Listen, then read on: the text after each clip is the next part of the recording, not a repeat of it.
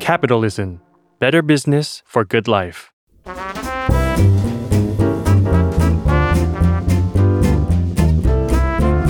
ปงนปตี ธุรกิจรอบครัว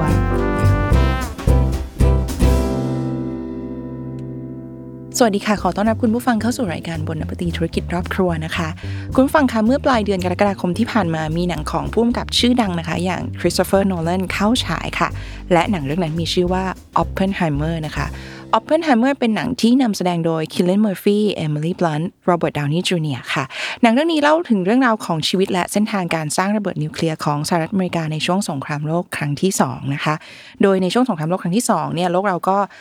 แบ่งในสงครามนี้นะคะ แบ่งออกเป็น 2 ฝ่ายใช่ไหมคะ คือฝ่ายสัมพันธมิตรและฝ่ายอักษะ ถ้าให้สรุปแบบกระชับกระชับนะคะ ฝ่ายสัมพันธมิตรประกอบไปด้วยสหรัฐอเมริกา อังกฤษ ฝรั่งเศส รัสเซีย ส่วนฝ่ายอักษะ ก็จะมีเยอรมัน อิตาลี แล้วก็ญี่ปุ่นค่ะ ทีนี้ในช่วงที่มีสงครามตามเนี่ยต่างฝ่ายเขาก็จะต่างพยายามหากลยุทธ์ หรือว่าผลิตอาวุธที่ทรงพลังที่สุด ออกมาให้ได้ เพราะว่ามันก็เป็นช่วงสงครามอะเนาะสหรัฐอเมริกาค่ะ ก็ผุดโปรเจกต์โปรเจกต์หนึ่งขึ้นมาที่มีชื่อว่า Manhattan Project นะคะ เป็นโปรเจกต์ที่ตั้งใจว่าจะผลิตอาวุธที่ทรงพลานุภาพ ก็อาจจะถือได้ว่าทรงพลานุภาพที่สุดในตอนนั้นเลยก็ว่าได้นะคะสำหรับมวลมนุษยชาติ เพราะเขาตั้งใจที่จะทำระเบิดนิวเคลียร์ให้มันออกมาใช้งานได้จริง ๆ ค่ะ คือที่ผ่านมาก่อนหน้านั้นเนี่ยอาจจะมีแค่ทฤษฎีใช่ไหมคะ แต่โปรเจกต์นี้ต้องการให้ทฤษฎีนั้น ทำออกมาได้จริง ๆ นะคะ คือทฤษฎีของการใช้พลังงานนิวเคลียร์หรือว่าระเบิดนิวเคลียร์ คนที่มานำโปรเจกต์นี้ชื่อว่าโรเบิร์ตออปเพนไฮเมอร์ค่ะ แน่นอนว่าออปเพนไฮเมอร์สามารถสร้างระเบิดนี้ออกมาได้จนสำเร็จนะคะสำหรับกระบวนการสร้างจนสำเร็จรวมไปถึงการทิ้ง bombลิสามารถเล่าให้ฟังแบบ spoil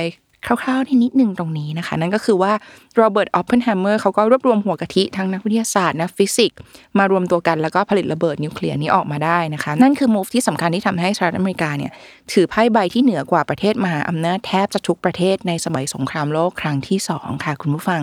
และทันทีที่ประธานาธิบดีของสหรัฐในตอนนั้นนะคะ ประธานาธิบดีแฮร์รี่ทรูแมนค่ะตัดสินใจที่จะทิ้งระเบิดนิวเคลียร์ที่ฮิโรชิมาและนางาซากิ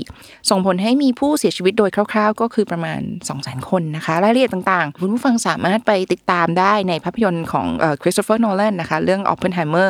ซึ่งการสร้างระเบิดนิวเคลียร์จนสำเร็จเนี่ยถือเป็นอีกหนึ่งก้าวสำคัญที่ทำให้ฝ่ายสัมพันธมิตรชนะสงครามโลกครั้งที่ 2 เลยก็ว่าได้นะคะ ทั้งหมดที่เล่ามาเนี่ยเดี๋ยวกำลังจะสรุปเข้าเรื่องอาหารของเรานะคะแต่ขออีกนิดนึงค่ะเขาบอกว่า ซึ่งนั่นหมายความว่าเมื่อฝ่ายสัมพันธมิตรชนะสงครามโลกครั้งที่2เนี่ยนั่นหมายความว่าญี่ปุ่นที่อยู่ฝ่ายอักษะ แพ้สงครามนะคะ เพราะโดนระเบิดนิวเคลียร์ bomb หรือในเรื่องเขาก็จะเรียกระเบิดนิวเคลียร์ว่า atomic bomb นะคะ ก็คือโดนทิ้ง bomb นั่นแหละที่ฮิโรชิมาและนางาซากิ ผลกระทบของระเบิดนิวเคลียร์เกิดเป็นวงกว้างแน่นอนนะคะ มีคนบาดเจ็บ มีคนล้มตายเป็นจำนวนมาก เกิดผลกระทบที่ตามมาอีกมากมายมหาศาลนะคะ วันนี้เราจะไม่ไม่ลง detail กันในเรื่องนั้นนะคะ แต่เราจะมาคุยกันว่า หลังจากที่ญี่ปุ่นโดนบอมที่ฮิโรชิมาและนางาซากิเนี่ยได้แพ้สงครามโลกครั้งที่ 2 แล้ว เกิดผลกระทบอะไรบ้างในด้านอาหารกับประเทศญี่ปุ่นค่ะ และการกินเนื้อวานของคนญี่ปุ่นเกี่ยวอะไรกับเรื่องนี้ ทั้งหมดนี้เดี๋ยว ชลิสเล่าให้ฟังนะคะ เพียงแค่หนึ่งวันนะคะ หลังจากที่ญี่ปุ่นโดนบอมที่นางาซากิ รัฐบาลญี่ปุ่นประกาศยอมแพ้สงครามในทันทีเลยค่ะ และนั่นทำให้สหรัฐอเมริกาเข้ามามีอิทธิพลกับประเทศญี่ปุ่นเป็นอย่างมากในช่วงหลังจากนั้นนะคะถ้าให้พูดให้สรุปให้ฟังง่ายๆ ก็คือว่าอเมริกาเข้ามาคุมญี่ปุ่นหลังจากที่ญี่ปุ่นเนี่ยโดนบอมนะคะ ทั้งในด้านเศรษฐกิจทหารแล้วก็รัฐบาลค่ะ คือหลังจากที่ญี่ปุ่นเนี่ยมีสถานะเป็นผู้แพ้สงครามนะคะเอ่อญี่ปุ่นต้องเจอกับความเสียหายหลายด้านค่ะ และหนึ่งในความเสียหายที่จะต้องพบเจอเนี่ยก็คือการจ่ายค่าเสียหายทางสงคราม หรือที่เขาเรียกกันว่าค่าปฏิกรรมสงครามนะคะทำให้ญี่ปุ่นเกิดสภาวะฝืดเคืองขึ้นในประเทศ และช่วงที่มีสงครามเนี่ยตัวประเทศญี่ปุ่นเองจริง ๆ แล้ว เวลาที่เขาไปเอ่อเขาไปลุกลานประเทศอื่นๆใช่ไหมคะแต่ประเทศเขาเองก็ได้รับผลกระทบเช่นเดียวกันนะคะ ทั้งโรงงานทั้งที่ดินต่างๆ ที่ทำการเกษตรก็ถูกทำลายไปเหมือนกันค่ะ พอมาแพ้สงครามอีก เศรษฐกิจก็ไม่ดีอีก ที่นาที่ทำกินอะไรก็ลดลงอีกนะคะทำให้ญี่ปุ่นเกิดภาวะขาดแคลนอาหารในประเทศค่ะคุณผู้ฟัง อเมริกาในตอนนั้นนะคะ ในฐานะที่เป็นพี่ใหญ่ที่คอยคุมญี่ปุ่นอยู่ ก็มองซ้ายมองขวามองหน้ามองหลังแล้ว แล้วก็เลยมีความคิดว่าจะต้องหาอะไรบางอย่าง ที่มีคุณค่าทางอาหาร ก็คือมีโปรตีน แล้วก็มาในปริมาณที่ใหญ่พอ แล้วก็มากพอแล้วก็เยอะนะคะ มาให้คนญี่ปุ่นกินเป็นอาหาร เพราะว่าตอนนั้นมีภาวะขาดแคลนทางอาหารอยู่ใช่ไหมคะ อย่างที่บอกค่ะมองซ้ายมองขวาก็เห็นแล้วว่า เอ้ย ถ้าอย่างนั้นการกินเนื้อวานก็น่าจะตอบโจทย์ข้อนี้นะก็คือตัวใหญ่เอ่อมีเนื้อเยอะ แล้วก็มีโปรตีนด้วยนะคะ คือจริง ๆ แล้วคนญี่ปุ่นเนี่ยเขากินเนื้อวานมากันตั้งแต่ไหนแต่ไรแล้วนะคะ คุณผู้ฟังตั้งแต่ยุคเอโดะแล้วค่ะ ยุคเอโดะเมื่อก่อนเนี่ยการกินเนื้อวานนี่คือกินกันแค่เฉพาะกลุ่มคนที่เป็นอีลิทนะคะ ก็คือเนี่ยเออกินเฉพาะกันในหมู่คนที่มั่งคั่งร่ำรวย พวกซามูไรเท่านั้นนะคะ อย่างที่บอกก็คือว่ามีแต่พวกอีลิทเท่านั้นนะที่จะได้กินเนื้อวานในสมัยยุคเอโดะนะคะ แต่ก็เหมือนอาหารชนิดอื่นๆบนโลกใบนี้ค่ะคุณผู้ฟังของอะไรก็แล้วแต่ที่เคยถูกจำกัดไว้ให้กินได้เฉพาะกลุ่มคนกลุ่มใดกลุ่มหนึ่ง เท่านั้นในอดีต ต่อมามันจะมีการเผยแพร่และส่งต่อให้ถึงกันในวงกว้างขึ้นเรื่อย ๆนะคะ เช่นเดียวกันกับการกินเนื้อวานค่ะ ที่เริ่มแพร่หลายมากขึ้นจนกระทั่งยุคหลังสงครามโลกครั้งที่ 2 ที่อเมริกาในตอนนั้น เริ่มสนับสนุนให้ประชาชนญี่ปุ่นกินเนื้อวานมากขึ้นนะคะ เนื้อวานเลยกลายเป็นแหล่งโปรตีนที่ถูกที่สุดในตอนนั้นค่ะ ประชาชนญี่ปุ่นประมาณ 46%หันมากินเนื้อวานกันนะคะ ในยุคนั้น และเขาว่ากันว่า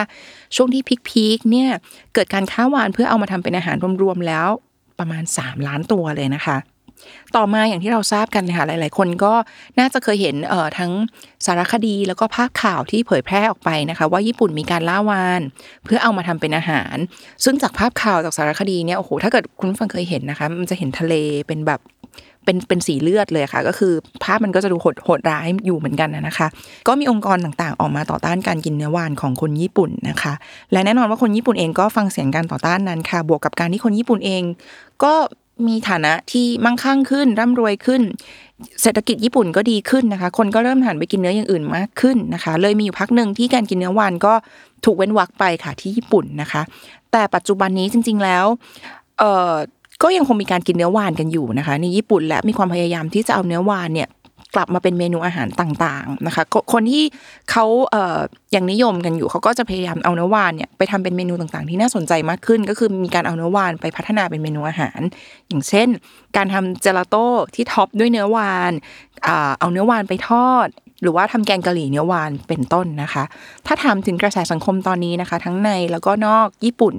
บอกตรงๆว่ามีทั้งคนที่เห็นด้วยและไม่เห็นด้วยกับการกินเนื้อวานค่ะ บางส่วนที่เห็นด้วยและยังคงกินเนื้อวานต่อไป เขาก็บอกว่ามันเป็นวัฒนธรรมของญี่ปุ่นนี่นะเขาก็อยากจะรักษามันเอาไว้นะคะ อยากจะเก็บวัฒนธรรมนี้เอาไว้ ส่วนคนที่ไม่เห็นด้วย อันนี้ก็ลี่คิดว่านี้น่าจะไม่ต้องอธิบายเพิ่มเติมแล้วนะคะว่าทำไมถึงไม่เห็นด้วย เขาก็บอกว่าการฆ่าวานทั้งตัวเพื่อมากินเนี่ย ดูเป็นสิ่งที่ไม่ได้จำเป็นแล้วในยุคสมัยนี้ที่เรามีทางเลือกอาหารอยู่มากมายนะคะ ยังไงซะก็ถือว่าการกินเนื้อวานเป็นอีกหนึ่งร่องรอยทางธุรกิจอาหารที่เคยบูมสมัยสงครามโลกครั้งที่สองนะคะ